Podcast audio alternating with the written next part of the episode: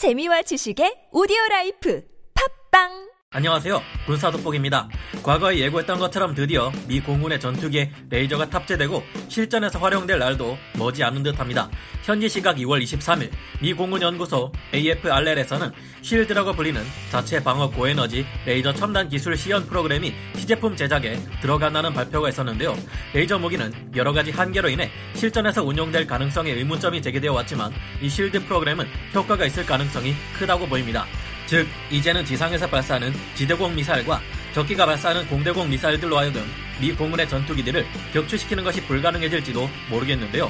더불어 6세대 전투기인 PCA와 FAXX에 레이저 무기가 장착되어 활약하는 것이 현실이 될 가능성이 높아졌습니다. 어째서 그럴까요? 지금부터 알아보겠습니다. 전문가는 아니지만 해당 분야의 정보를 조사 정리했습니다. 본의 아니게 틀린 부분이 있을 수 있다는 점 양해해 주시면 감사하겠습니다.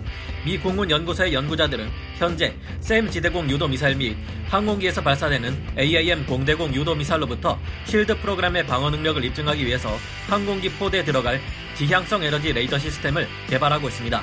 현재 첫 번째 주요 조립품을 받아 제작되고 있는 쉴드의 pod 구조물은 항공기 외부에 탑재되어 적의 미사일을 고에너지 레이저로 파괴하는 무기인데요.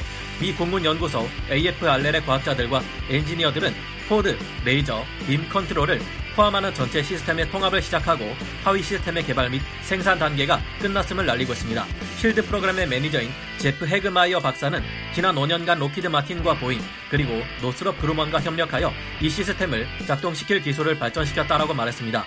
마지막으로 실험실의 하위 시스템을 갖추는 것은 시스템이 완성되는 것을 보는데 큰 진전이 될 것이다 라고 밝혔는데요. 초음속의 빠른 속도로 다가오는 미사일을 격추하는 레이저와 관련된 기술적 과제는 엄청났다고 합니다. 그는 레이저 시스템이 수행해야 하는 풍속, 난기류 및 빠른 항공기 기동과 같은 방해, 그리고 스트레스 요소들은 엄청나게 많으며 먼저 이런 문제들을 해결하는데 그동안 많은 노고가 필요했다고 합니다. 지난 2년간 쉴드 프로그램 팀은 레이저 테스트 pod를 장착한 F-15 전투기를 성공적으로 비행시켰고 지상 기반 시스템 구성을 사용하여 공중 발사 미사일을 성공적으로 격추하는 성과를 올렸다고 하는데요. 나머지 하위 시스템인 레이저 시스템과 빔 제어 시스템은 올해 7월까지 인도될 예정이라고 합니다. 미 공군의 이 같은 성과는 또 한 번 전장에 있어 엄청난 변화를 추측하게 한다고 볼 수 있겠는데요. 여러분도 아시다시피 레이저는 빛의 속도로 움직이기에 초음속의 빠른 속도로 다가오는 미사일이라고 해서 격추 못할 이유가 없습니다. 다만 일정 시간 동안 미사일을 레이저로 조사해 주어야 할 텐데 아직까지 여기에 어느 정도의 시간이 걸리는지는 공개되지 않았는데요. 만약 전투기에 탑재되는 레이저로 적의 미사일들을 요격해버릴 수 있다면 이제는 미사일로 미 공군의 전투기를 요격시킬 수 없게 될지도 모르겠습니다. 며칠 전 말씀드린 미 육군의 초강력 레이저처럼 강한 위력을 내기 위해서는 막대한 전력이 필요할 텐데 아마도 아직까지 전투기로서는 그만한 전력을 내기는 무리일 겁니다.